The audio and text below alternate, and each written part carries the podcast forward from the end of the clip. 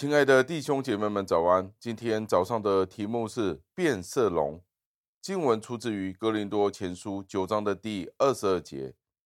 经文是这样说的：像什么样的人，我就做什么样的人，无论如何总要救些人。感谢上帝的话语，保罗的目标不是要教化世人，也不是要他们进步，他的目标就是要救灵魂。他的目标不是要人学习一些的事物使得他们改变，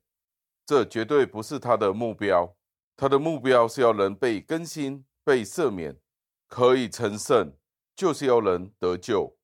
这是他最高的盼望。那我们工作的目标是不是都是往这个方向呢？在末世的时代，向人教导一些道德，使人知道什么是好的，什么是坏的，这并不是足够的，重点是要他们发现在上帝的面前他们是未得救的，这才是今天我们作为基督徒们最重要的使命。保罗知道人的天性是败坏的，所以他并不是要企图去改变人、教导人，用道德去感化其他的人，但是是要救他们的灵魂。他看见世人沉沦走向地狱，他并不是要教导他们不要抽烟、不要喝酒、不要做在道德上不好的事，而是要救他们脱离那即将来临的愤怒，使他们有机会从地狱的边缘被拯救过来，使得他们可以得到救恩。所以保罗不辞劳苦的去传福音，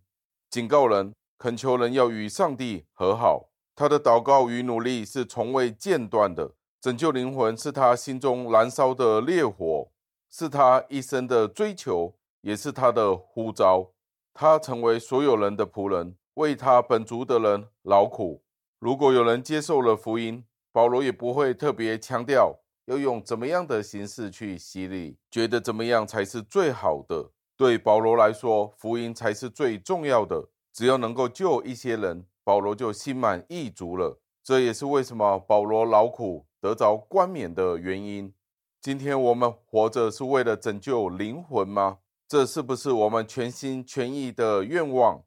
我们是不是为着人的灵魂的得救而努力呢？主耶稣基督为世人而死，那我们是不是也应该为拯救世人的灵魂而努力做工呢？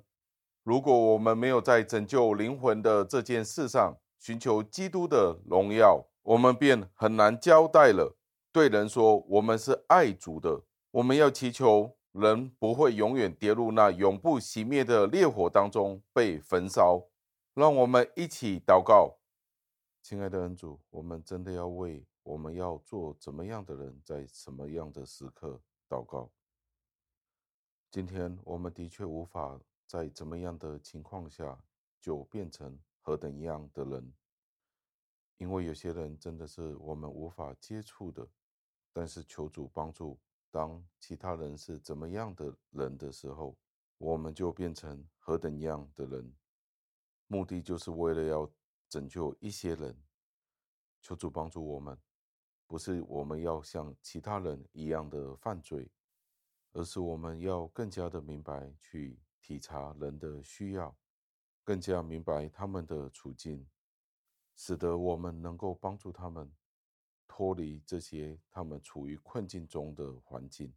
就是要认识主耶稣基督，使他们得救。天父上帝，求您垂听我们的祷告，是奉主耶稣基督得胜的尊名求的，阿们。